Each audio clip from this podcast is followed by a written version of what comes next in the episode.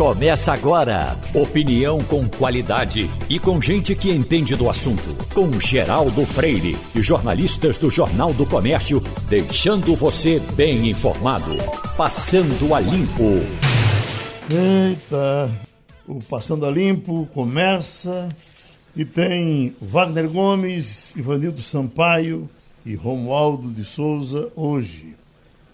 Ivanildo, o DESE está publicando hoje aquele salário mínimo constitucional. Você sabe que o DESE faz esse acompanhamento e seria o salário mínimo se fosse acompanhando o que foi programado desde o primeiro salário mínimo eh, aprovado por Getúlio Vargas.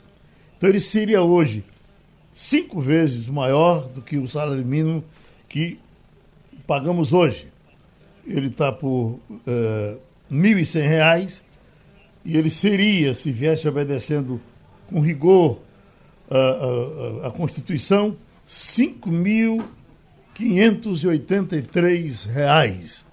Na sua vida de jornalista de muito tempo, em que momento o salário mínimo teve mais aproximado do de Getúlio Vargas, a não ser de quando foi lançado? Bom dia, Geraldo. Bom dia, ouvintes. Geraldo, é muito difícil essa comparação pelo fato de que nós tivemos períodos de altíssima inflação. Uhum. Você tinha uma, uma reposição do salário mínimo, mas na outra semana a inflação comia. Então você dizia assim, não, o salário mínimo teve 60% de aumento. A inflação do mês era de 70%.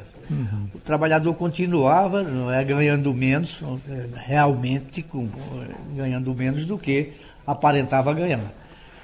Agora, eu diria a você que quando é, houve o plano real, embora o salário mínimo estivesse defasado, né, menos do que merecia ser, houve um certo ganho do trabalhador. Ele, ele, manteve durante algum tempo o poder de compra que o salário mínimo permitia. Uhum. Ele não perdia muita coisa porque a inflação estava domada.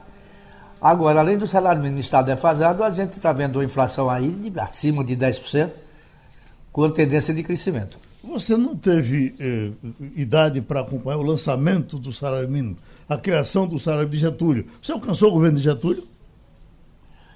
Geraldo, eu tinha 10 anos de idade, 9, 8 ou 9 anos, quando Getúlio suicidou. Uhum. Meu pai estava fora de casa com minha mãe, eh, no engenho da família da minha mãe, porque era época de moagem, de fazer rapadura, mel, açúcar preto.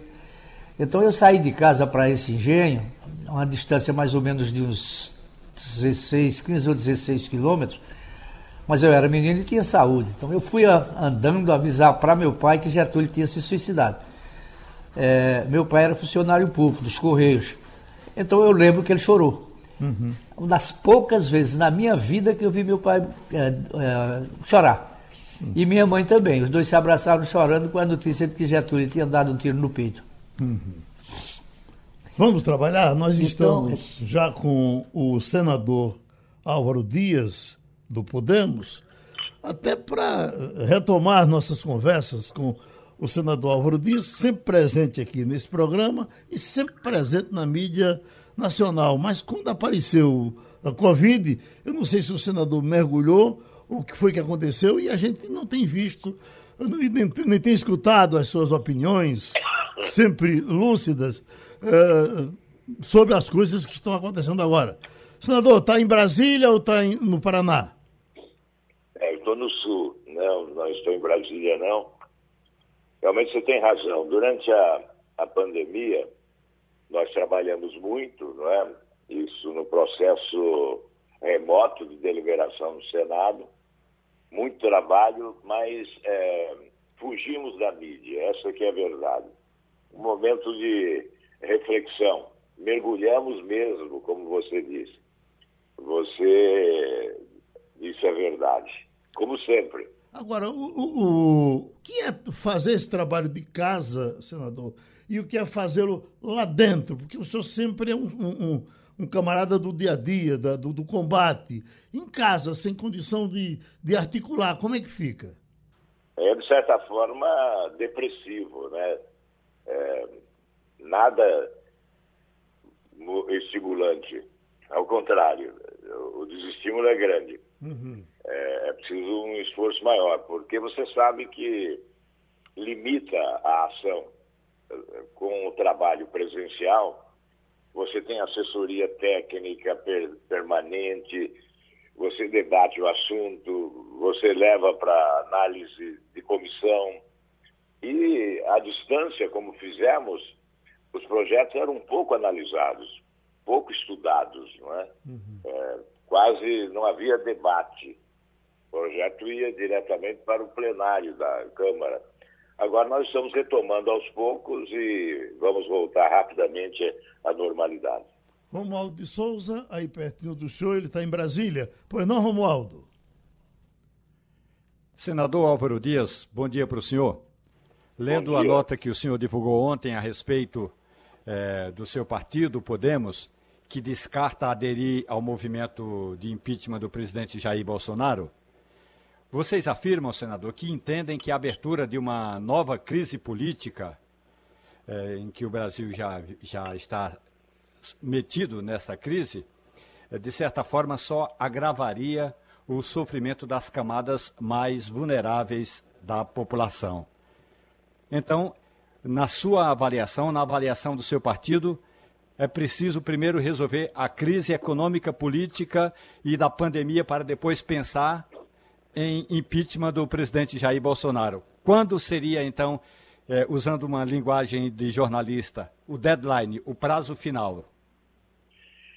Olha, Romualdo, seria mais confortável para nós, especialmente para mim, que sempre fui muito crítico do governo, dos governos passados e do atual. Sempre muito crítico. Seria confortável, portanto, pedir o impeachment. Mas é, é possível? ou seria vender mais uma ilusão para o nosso povo? Há a possibilidade de acreditar que o presidente da Câmara acolherá o processo de impeachment ou manterá na gaveta? Nós temos que acreditar ou não que o presidente Bolsonaro comanda a Câmara por intermédio do Centrão. É, porque o presidente optou por ministros palacianos do Centrão, inclusive da Casa Civil. Porque o presidente investiu tanto no Toma lá da cá para eleger o presidente da Câmara, para sofrer um processo de impeachment. Então, esse é um ponto, essa é uma realidade. Nós estaríamos vendendo uma ilusão e frustrando mais uma vez a população, porque não acreditamos que esse processo de impeachment será instaurado. E depois, vamos supor que ele fosse acolhido. Quando seria? Quanto tempo levaria ainda o presidente da Câmara resistindo à pressão para instaurar o processo? E depois de iniciado, quanto tempo levaria um processo de impeachment? Cerca de um ano, indiscutivelmente. Nós já tivemos outras experiências. O processo de impeachment no Brasil não é sumário como é no Paraguai. É um processo lento. Inclusive, eu tenho um projeto para alterar a legislação em relação ao impeachment. Então, é um processo lento e doloroso. Nós invadiríamos o processo eleitoral debatendo o impeachment. Nós contaminaríamos a eleição do ano que vem debatendo o impeachment. E mais, nós conflagraríamos o país. Há ameaças constantes que nós consideramos bravatas, porque o presidente da República é um produtor de bravatas, ele próprio não acredita nas bravatas que produz, mas os seus seguidores acabam acreditando e trancam estradas e ameaçam invadir o Supremo, o Congresso. Então, é evidente que nesse ambiente nós estaríamos elevando a temperatura e certamente produzindo vítimas, porque aumentaria a crise econômica, sim, a caristia, os preços subiriam mais, o dólar explodiria. Enfim, nós teríamos uma evasão de capital maior do que já há, né? os investidores iriam embora, certamente. Então a crise se aprofundaria. E nós temos que pensar, em primeiro lugar, no povo brasileiro. Muitos pensam nos seus interesses eh, eleitorais, partidários, e nós temos que colocar à frente, inclusive, de possíveis ressentimentos que possamos ter nesse confronto político, nós temos que colocar à frente o interesse maior do nosso povo. principalmente das camadas mais pobres, das camadas mais vulneráveis. São 19 milhões passando fome. Quem consegue pagar luz hoje, o preço é exorbitante. Carne, comida, é, enfim, combustível, o gás. Onde vamos parar? Nós vamos incendiar o país com a vã ilusão de que vamos tirar o presidente. Enfim, nós somos favoráveis ao voto. Tirar o presidente no voto, na eleição, nas urnas. E por isso nós defendemos a terceira via. Nós não podemos ficar vitimados não é, por um confronto radicalizante permanente, dessa forma, é, colocando a população em confronto, inclusive nas ruas. Não, nós não podemos correr esse risco. Nós temos que evitar essa polarização, essa dicotomia. Não é? preciso dizer que tem vida inteligente entre a extrema esquerda e a extrema direita. Dizer que esse filme nós assistimos, o confronto da extrema esquerda com a extrema direita, dá a vitória ao caos, porque é o caos que prevalece. Acho que essa deve ser a nossa missão. Eu... Nós temos Wagner Gomes e Ivanildo Sampaio ainda aqui para lhe perguntar, mas uma coisa que passou aqui pela minha cabeça, eu li uma matéria recentemente dizendo que o senhor uh, estaria já disposto a parar com política quando terminasse esse mandato. O senhor tentou ser presidente da República, o senhor foi senador todas as vezes que quis ser, o senhor foi governador do seu estado e o senhor pararia quando terminasse o mandato. Vai ser assim? Olha, é, até pode ser assim, mas eu não sou de fugir à responsabilidade. É? Existe essa alternativa, evidentemente, porque é, os votos podem desaparecerem, não é? em função da coerência com que eu defendo as minhas posições, porque acabo sendo atacado pela esquerda, atacado pela direita, e muitas vezes o centro tem outras preferências. Então, é, é uma hipótese que pode ocorrer, uhum. mas eu não vou mudar as minhas convicções enquanto não estiver convencido de que estou equivocado. Mudar é preciso quando se convence do equívoco, mas enquanto estiver convicto de que estou correto, eu não serei ingrato com aqueles que confiam em mim, mudando de convicção por oportunismo, apenas para fazer votos. Eu não mudarei para fazer votos. As minhas posições serão sempre resultantes daquilo que eu avalio como correto, colocando em primeiro lugar o interesse coletivo, o interesse da população. Então, eu não sou de fugir à responsabilidade. Ainda ontem tivemos uma reunião, o meu partido me convocou à responsabilidade, quer que eu participe efetivamente. Nós vamos retomar uma atividade mais mais visível agora e certamente essa conclusão sobre participar ou não do processo eleitoral ficará, obviamente, para o momento mais adequado. Uhum. Ivanildo Sampaio. Bom dia, senador. O senhor falou agora na terceira via, que a gente necessita de uma terceira via. No entanto, nós temos apenas dois candidatos que se apresentam como terceira via, que são o governador Eduardo Leite, lá do Rio Grande do Sul, e o governador João Dória de São Paulo. No entanto, nenhum dos dois chega a empolgar até agora o eleitoral. O senhor ouviria um outro nome além desses dois que sairia, sairia como candidato da terceira via? É, que estão colocados aí como candidatos, postulantes, inclusive nas pesquisas, não é? O Sérgio Moro, o Mandetta, agora apareceu o Alessandro Vieira, a Simone Tebet, Nomes existem e você coloca com, com inteligência que esses nomes não pontuam, realmente não pontuam. Exatamente porque há um estímulo à polarização. E nós temos que ter criatividade para explodir essa polarização. Hoje, inclusive, há uma ideia que é do senador Marcelo Castro, do Piauí, e que Agora, o senador Oriovisto foi autorizado por ele a ter a iniciativa de apresentar como emenda à Constituição é a proposta de que nós teríamos um segundo turno com três candidatos. não com dois apenas. Então seria a terceira via que iria para o segundo turno também. Isso para evitar aquela história do voto útil no primeiro turno, que eu sempre considerei um voto nada inteligente, porque o primeiro turno existe para que você escolha o melhor e não aquele que tem mais chance de ganhar ou de perder. Então, seria uma forma de evitar esse voto útil no primeiro turno. Mas isso não vamos vender ilusão, né? Eu acabo de dizer que eu tenho que ser pragmático, não posso iludir ninguém. Isso não passará para esta eleição. Então a realidade está posta.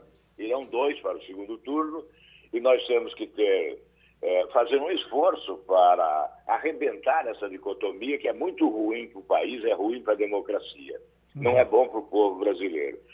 Os nomes postos eh, ainda não pontuam, é evidente. Outros nomes podem aparecer? Podem sim. Agora, o que nós temos é que nos entender nesse campo de terceira via. É, por exemplo, uma estratégia. Vamos colocar os nomes todos e depois, lá por volta de março, abril do ano que vem, fazemos a avaliação para verificar quem é que tem mais condições e esse receberá o apoio dos demais. Se for possível o entendimento dessa natureza, se justifica as reuniões do chamado Centro Democrático. Se não for possível esse entendimento e esse compromisso que seria assumido por todos, não há razão para essas reuniões e cada um toca a vida e vai procurar convencer a população de que é a melhor alternativa para enfrentar no segundo turno um dos dois concorrentes. É a nossa conversa com o senador Álvaro Dias, Wagner Gomes. Senador Álvaro Dias, o Podemos alega, como disse muito bem o nosso correspondente em Brasília, Romualdo de Souza, que não adere ao impeachment agora porque é preferível resolver inicialmente os problemas da nação, o interesse maior do nosso povo, como o senhor também frisou agora há pouco. Eu acho interessante essa colocação, é, é, senador, porque é, quem é que vai resolver esses problemas agora, imediatos, inclusive, né? Porque a inflação é um problema imediato, tem que ser resolvido logo, porque tem gente morrendo de fome, inclusive. Nós temos também, por outro lado, um contingente de 580 mil famílias no Brasil que choram seus mortos por causa da pandemia.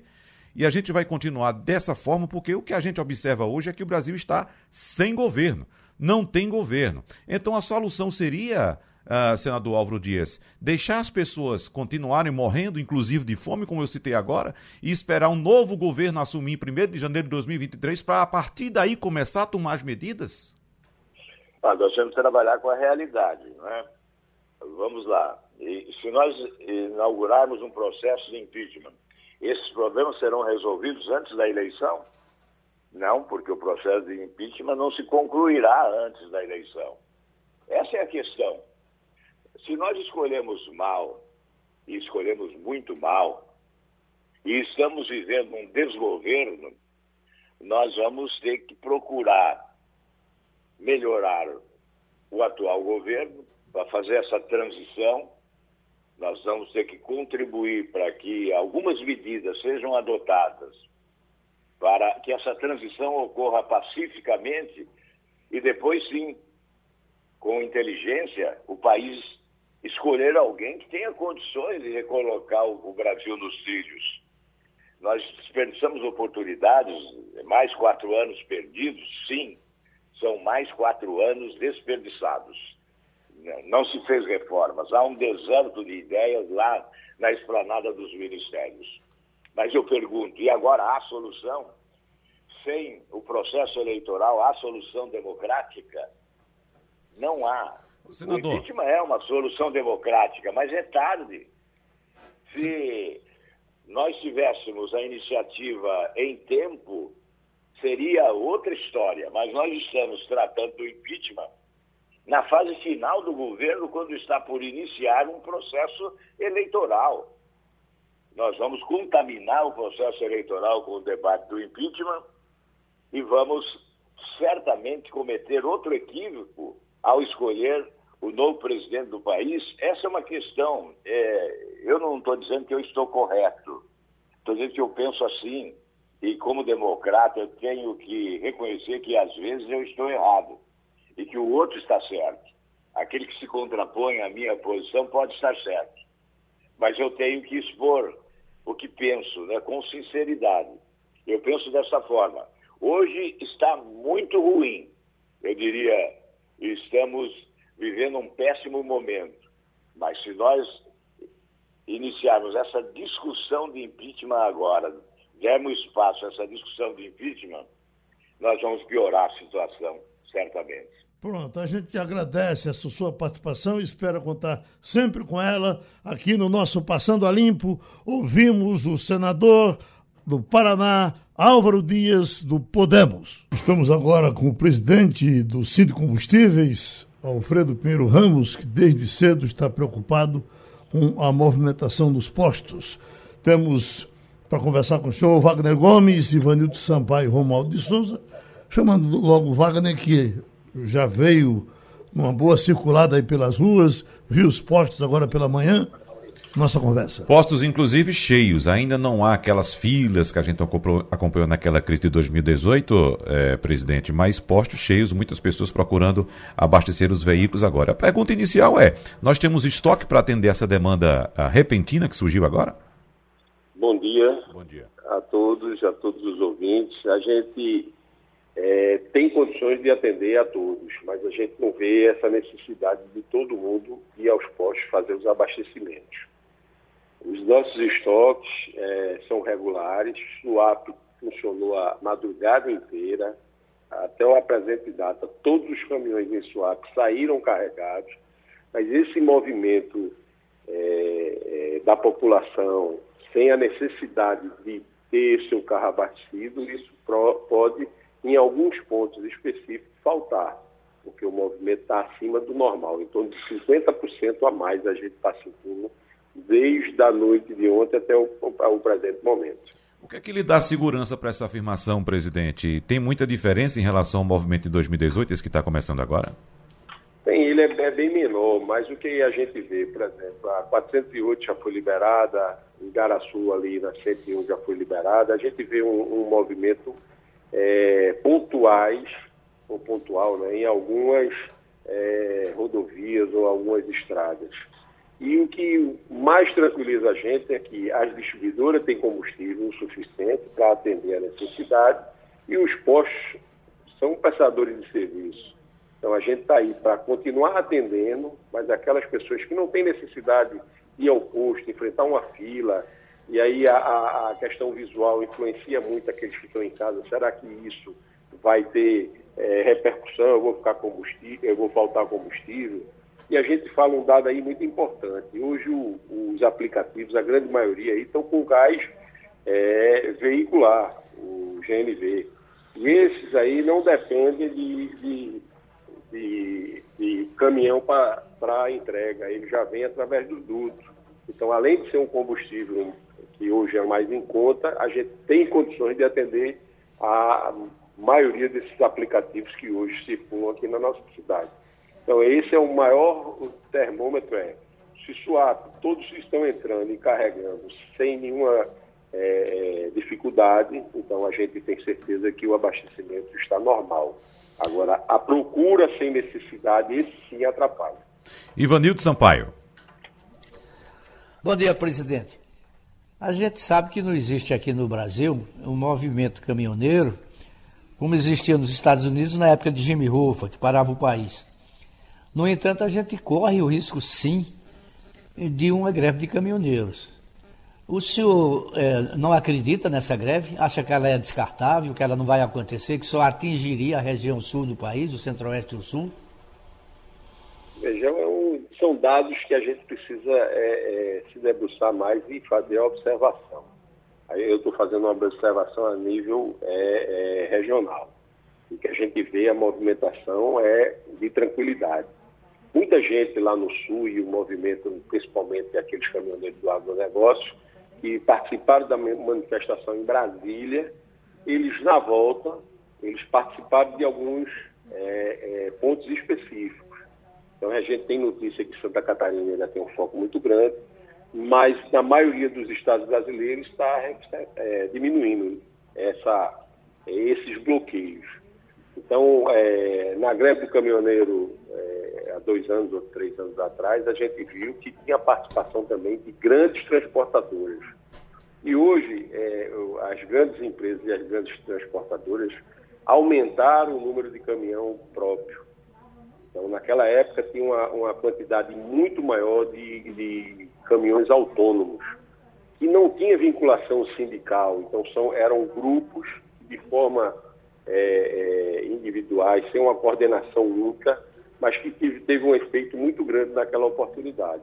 Hoje a gente vê que, é, é, apesar de a gente ainda continuar dependente aí de 70%, 75% do, do transporte rodoviário, mas a maioria das empresas, em virtude daquela greve, é, se preparou para que não ficasse tão dependente de, do, dos transportes de terceiro. Então a gente vê com cautela, a gente não descarta, eu não posso dar afirmativa que não vai acontecer, mas eu posso dar tranquilidade que os postos estão preparados para atender a população de forma é, é, a todos ter um combustível, desde que, é isso que eu estou avisando, aqueles que não têm a necessidade de encher o tanque com o etanol, com a gasolina ou com óleo diesel, não precisa correr, e com isso sim a gente cria um, um transtorno e pontualmente pode ter postos que faltem combustível, porque é, o consumo hoje, o abastecimento está acima da média. Romualdo de Souza. Bom dia, presidente Alfredo, como vai o senhor? Há uma questão que o senhor tem razão, que boa parte eh, dos fornecedores tem transporte próprio, mas há um, um outro fator, que é o fator do bloqueio. Vamos imaginar, falando do combustível propriamente dito, pode até ser que não tenha esse problema. Agora, também, muitos postos de combustíveis também distribui, também vende o gás de cozinha. Da mesma forma, o senhor acha que não vai haver, o senhor avalia que não vai haver desabastecimento, presidente? É aquilo, a gente, o Cine Combustíveis de Pernambuco, ele é representante dos postos é, que trabalham com líquido. Alguns postos, principalmente do interior, faz a, a, a venda também do, do botijão de gás. Mas o que a gente está vendo hoje em Suape, a gente está sempre procurando é, é, contato com as distribuidoras e a informação que a gente tem, todos os tipos de combustíveis e o gás é, é, de cozinha está saindo de swap sem nenhum atropelo, sem nenhum incidente. Então, isso é o maior termômetro que a gente tem em relação ao abastecimento. Então, estava tendo uma movimentação ontem na 101, ali em Garaçu, foi desfeito. À noite voltou a essa, esse bloqueio, mas os carros é, de passeio continuaram passando. E agora de manhã eles saíram já do local, a, a rodovia, a BR está tá desimpedida, quer dizer, o fluxo está normal. Na 408 a gente viu a madrugada, então é, as informações que nós temos, os próprios postos revendedores e daqueles que a gente também procura informação, como os órgãos governamentais, nos garantiram aí a, também a abertura é, é a passagem e a normalidade lá na 408. Então, isso nos leva, leva a ter a tranquilidade de dizer: nós temos condições de abastecer a todos os é clientes, a toda a população pernambucana. Agora, qualquer atropelo maior daquelas pessoas que não têm necessidade, eu estou batendo bem nessa tecla, aquelas pessoas que estão com um combustível que é, não tem a necessidade de completar o tanque, não precisa ir ao posto para fazer fila e aí sim, esse vai dar um, um tumultozinho pontual em alguns pontos que podem vir faltar combustível, porque o movimento está bem acima da média. Pronto, a gente agradece a participação do presidente do Cid Combustíveis, Alfredo Pinheiro Ramos, no Passando a Limpo. Eita, que a economia está cada vez mais pegando fogo, nós temos autoridades para ouvir no Passando a Limpo de hoje. Estamos com o professor de Economia, Jorge Jatobá. O professor Jatobá, com relação ao plano real, como foi concebido, com a tranquilidade que deu a esse país, passando por um governo, dois, três. A pergunta que eu lhe faço: o plano real ainda existe? Existe. Bom dia, Geraldo. Bom, Bom dia, ouvintes. Bom dia a todos os participantes do Passado a Limpo. Claro que existe ainda. Nós não colapsamos. O plano real existe, o país ainda adota o regime de meta de inflação, o Banco Central tem um bom gestor conhece bem o mercado financeiro. É, e nós temos um Banco Central independente, pode agir à revelia das decisões do ministro da Economia e do presidente da República. Uhum. É, essa inflação é uma inflação, obviamente, preocupante. Ela está hoje quase 9% em 12 meses. As expectativas inflacionárias são crescentes. Há uma difusão, há uma contaminação dos preços. A gente calcula agora o índice de difusão da inflação. 75% dos preços, 75% dos preços da, da bolsa, da bolsa da, da, da cesta do IPCA é, aumentaram no último mês. E você tem um fenômeno que a gente não tinha por muito tempo, que chama de inércia inflacionária. É quando a inflação passada é projetada para frente. Um dos, um dos, meios de fazer isso, por exemplo, são as negociações coletivas nas datas básicas dos trabalhadores de várias categorias, quando você procura repor a inflação passada, quando a inflação está alta, o reajuste é alto, isso passa para os preços e aí sucessivamente. E você tem um problema sério hoje, que é uma, a gente chama de desancoragem, ah, porque o, o papel do Banco Central é fixar um centro da meta, como aquela que precisa ser atingida, dando uma variância de 1,5% para cima e para baixo. E essas expectativas dos agentes econômicos olham muito para esse centro da meta e dentro desse intervalo. Isso desancorou. Então, as expectativas estão mais em cima. O Banco Central vai continuar aumentando os juros. A previsão é de 7,5% até o final do ano, mas eu acho que vai além disso. Pode ir em torno de 9%, 8%, 9%, entre 8% e 9%. E juros altos desencoraja a atividade econômica porque torna o custo financeiro para empresas e consumidores maior.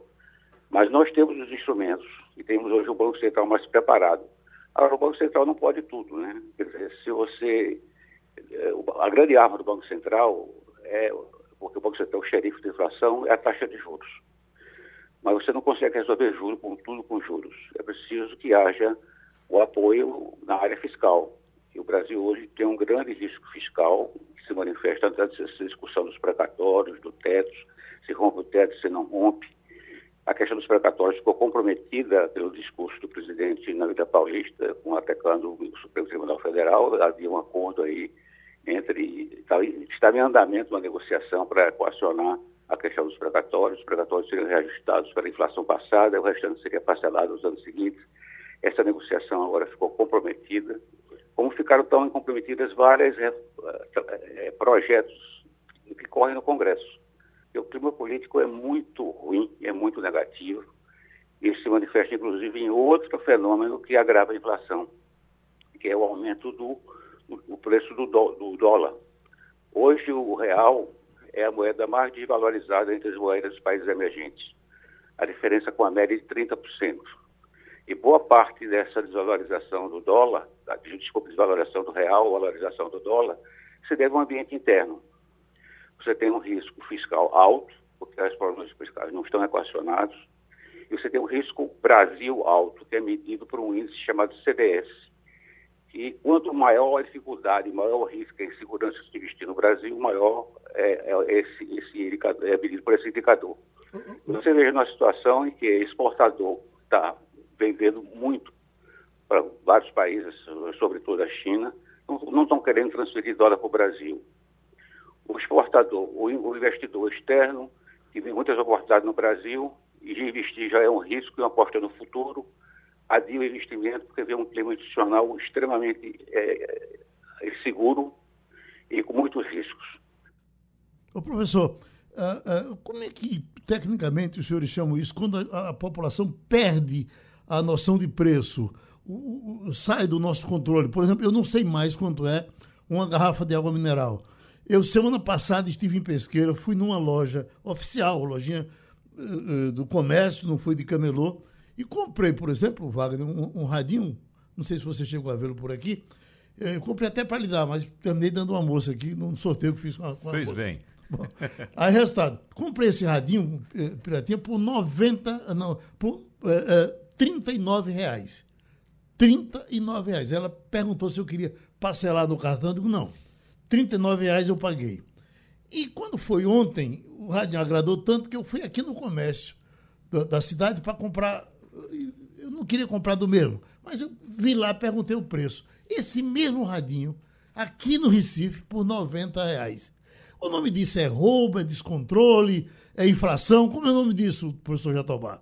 É, veja, o sistema de preços, é, ele, quando você tem inflação muito alta, ele perde um pouco da sua função de sinalizar o, que é escasso, o que é abundante, né? quanto mais escasso, mais caro, quanto mais abundante, mais barato, etc. Nós não estamos muito longe de um colapso do sistema de preços. Isso nem, nem, nem pensar. Nossa inflação ainda está em um dígito, né? Então a gente não está numa situação de causa inflacionária. Agora, a variância, sempre a variância de preço, por várias razões. A forma de logística, de, tem, um sonega, outro não sonega, aí quem, quem sonega paga, cobra mais barato, você tem problemas é, de margem também, entendeu? Da, da localização. Então, eu não diria que isso tudo se deve à inflação. Mas quando você tem uma elevação persistente no nível de preços, o nível de preços deixa de ser uma referência para famílias e para empresas. Então fica difícil você planejar, por exemplo, uma atividade que tem um custo daqui a cinco ou seis meses, porque você não sabe como a inflação vai ser. Então isso é, cria uma disrupção na capacidade dos agentes econômicos de planejarem gastos. Isso acontece, mas nós não estamos numa situação caótica, nós não estamos em inflação, o sistema de preços não colapsou. Eu acredito, inclusive, que até com alguma dose moderada de otimismo, que esse pico inflacionário não vai progredir muito mais, mas é necessário o Banco Central agir rápido e é, sobretudo, necessário pacificar o país. Porque você tem hoje, na verdade, uma inflação de oferta. Onde é que vem esses preços? Vem aumento do preço das commodities, que contamina soja, contamina carne, contamina minério. Você tem o preço do dólar, que contamina preço de produtos importados como geral. Tem o preço do petróleo, é combustível, leva a gasolina e o diesel lá para cima e você tem por cima disso uma crise hídrica. E dá um choque de preços, né? subiu 7% agora o preço da energia. Então, esse conjunto de aumento de preços é que gera essa inflação.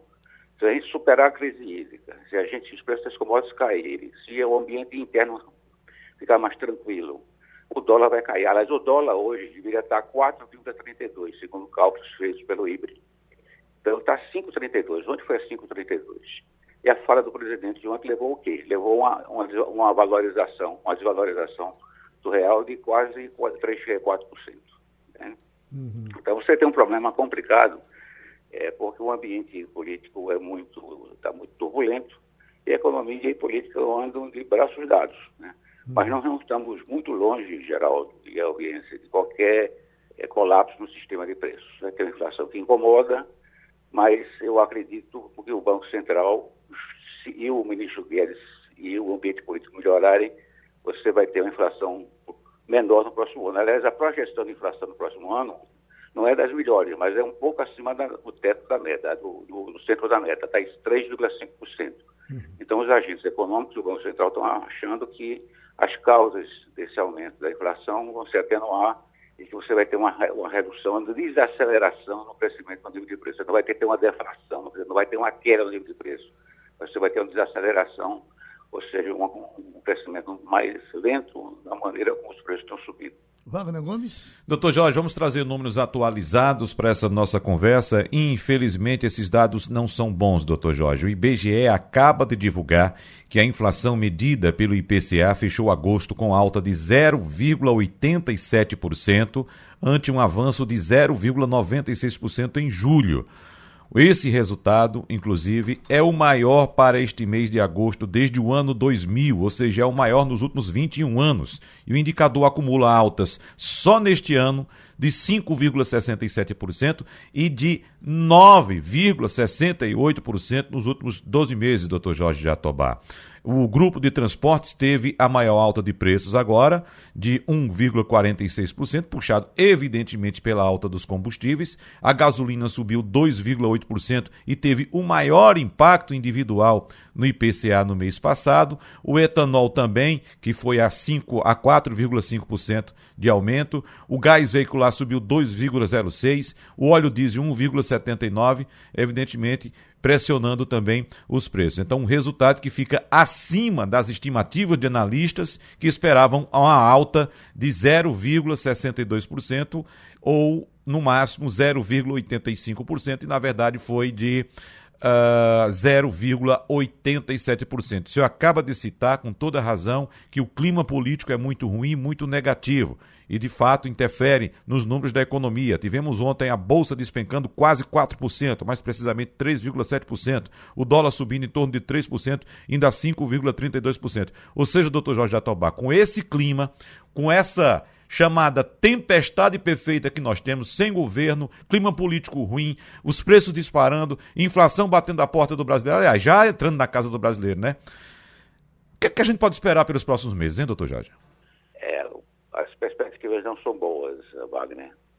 É, esses dados uh, recém-divulgados é, realmente foram um pouco acima da expectativa do mercado mas o mercado está baixando que a inflação ia aproximada, ia se aproximar de 10% agora, nesse, nesse mês, ou no, nesse mês vai, vai, vai para dois dígitos.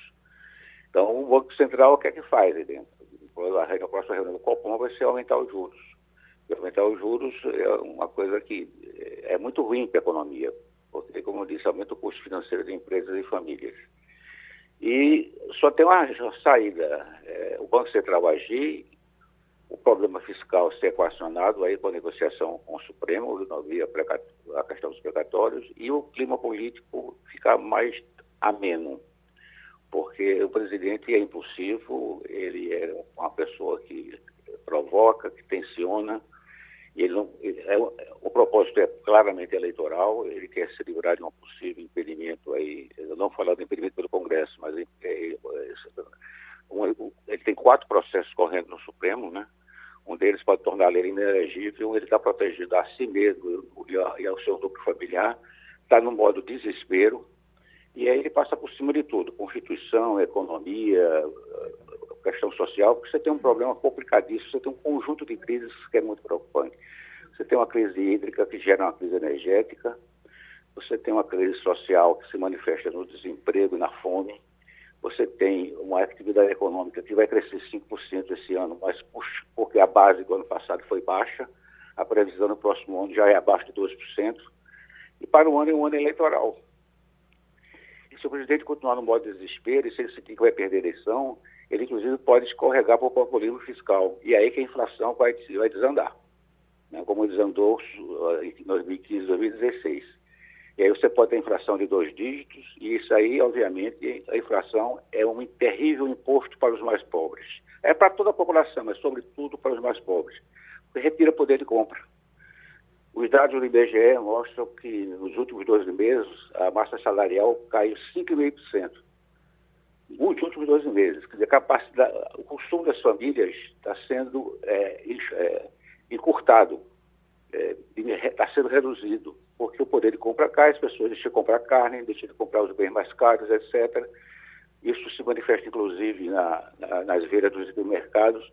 Então, se nós não melhorarmos o clima político, é, o clima político, nós vamos ter em, em 2022 mais que uma tempestade perfeita. Você tem a tensão política de um ano eleitoral, coincidentemente com o bicentenário da independência. Você tem uma possibilidade de ter uma inflação de dois dígitos e uma inflação e um crescimento baixo. Não significaria necessariamente uma chamada estagflação, mas significaria um baixo crescimento associado à inflação alta. Isso, baixo crescimento, gera menos emprego, gera menos renda, inflação alta retira poder de compra. Então é uma situação realmente muito difícil. A liderança desse país tem que eh, se reunir, encontrar uma forma negociada de pacificar o país para o bem de todos. O próprio presidente está dando um tiro no pé quando provoca a tensão que ele provocou no, no dia 7 de setembro, porque isso cria um problema, sério problema na economia, ele está perdendo apoio, inclusive, no mercado financeiro, os grandes lideranças empresariais estão questionando a presidência dele, ele está perdendo apoio, ele sabe disso, ele está se isolando.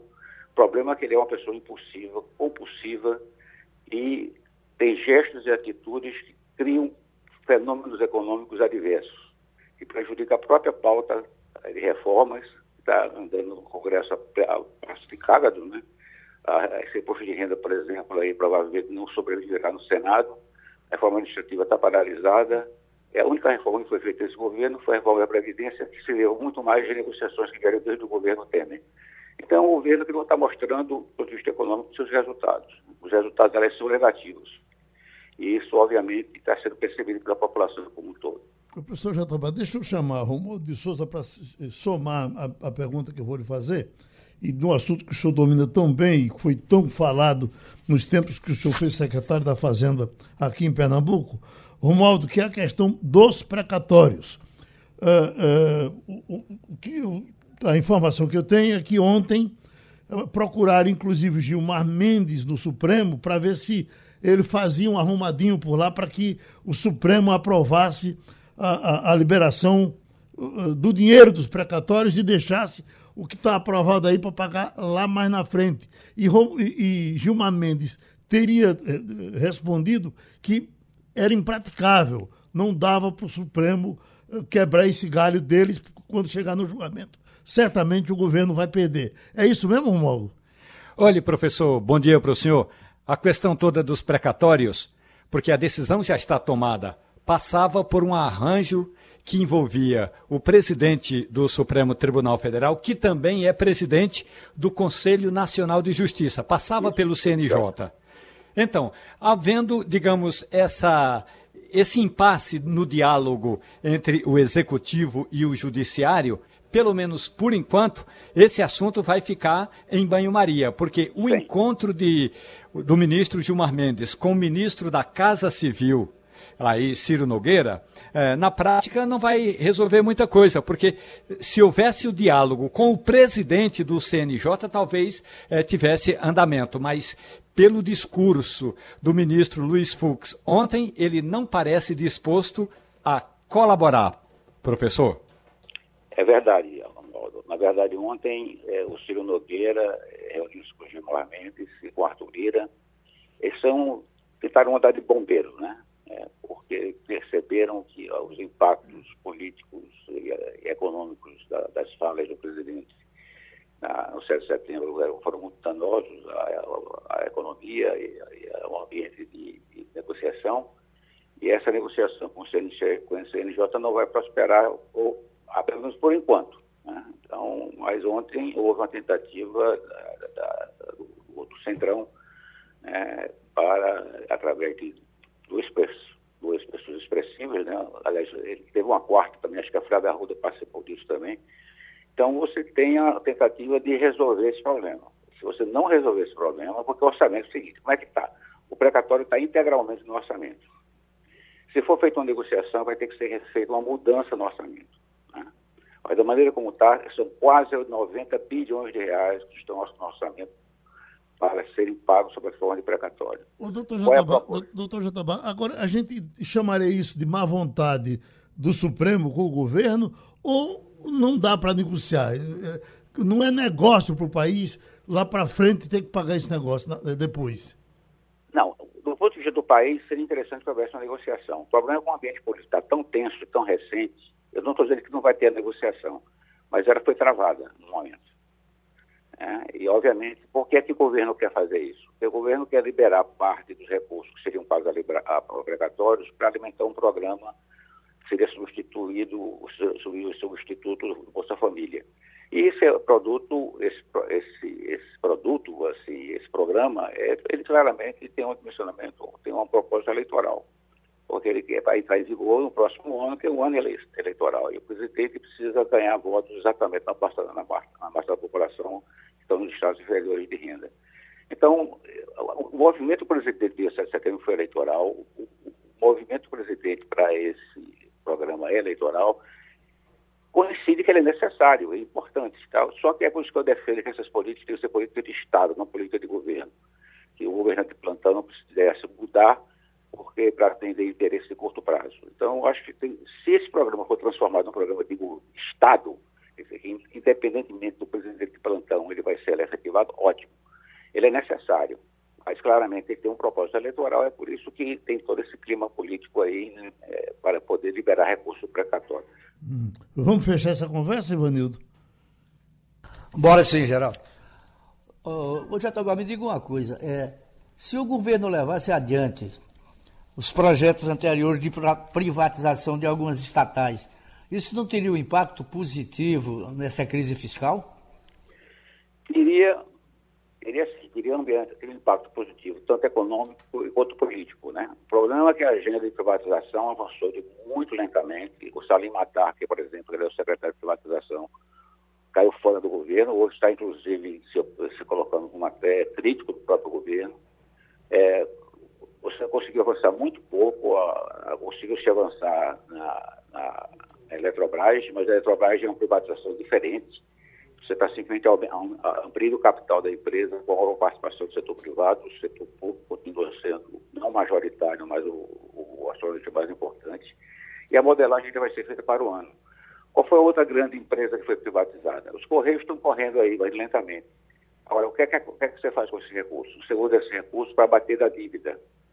Né? Ou, tirar, ou criar um fundo, como está sendo planejado, para financiar alguns, alguns programas. Então, ajudaria muito. Só que privatização não é uma coisa fácil, porque há muita resistência das corporações. Você veja como o setor elétrico resistiu à privatização da Eletrobras.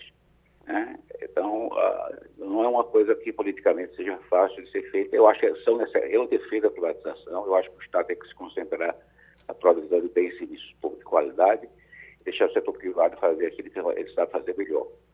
Mas a, a, o avanço foi lento pelas dificuldades que o governo tem, não apenas de negociar junto ao Congresso privatizações, mas também as próprias reformas.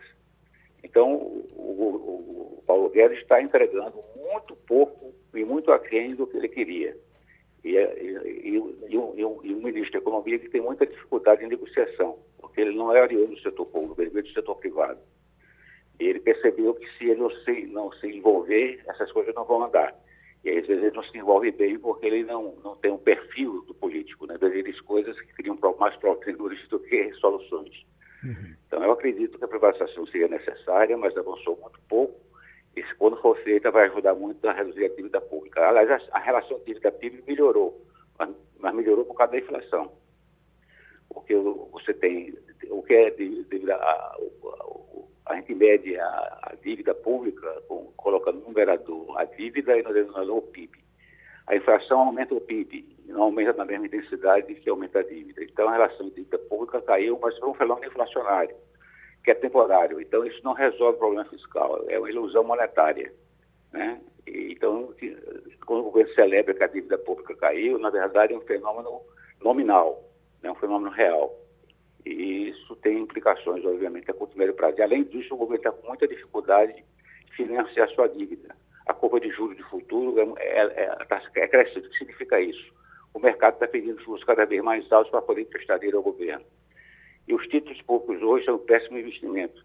Você for hoje investir em incentivo público, a rentabilidade, em alguns casos, em alguns dos papéis é negativa. Então, tem um conjunto de fatores que dificultam muito o financiamento da dívida pública dificulta a privatização, dificulta as reformas num ambiente de baixa, é, de baixa é, é, atividade econômica. A crise sanitária ainda não foi resolvida, tá? ainda temos um longo período pela frente. Então, infelizmente, o horizonte não é um horizonte claro. Né? Uhum. Então, muita insegurança, muito, muitos riscos, os riscos do Brasil estão aumentando. É difícil para a gente, como analista e como economista, olhar e ver um pouco de otimismo. Né? Mas eu acho que só, só tem uma solução. A solução é avançar reformas, avançar todos esses programas, mas tem que pacificar politicamente o país. Pronto, a gente agradece. Outra participação do professor de economia Jorge Jatobá no Passando a Limpo. Aldo, uh, Ivanildo, Wagner. Eu vou botar um negócio aqui que vocês vão morrer de inveja de mim, não. De Cristiano Ronaldo. Porque é, um, é uma força que não tem tamanho. A manchete que é, o CR7 tem quase duas vezes mais seguidores no Instagram do que os clubes da Premier League. Aí é, é, é de impressionar pelo seguinte aqui, ó. Num desses exemplos, fica mais uma vez evidente a extraordinária popularidade que o craque madeirense goza a escala, na escala planetária. Afinal, o futebolista uh, contabiliza quase o dobro de seguidores do Instagram em comparação com todos os clubes da Premier League juntos. Ele está indo para o United, né? Eh, Manchester United. Aí vem. Oi, Ivan, tu tens ideia assim de quantos seguidores ele tem?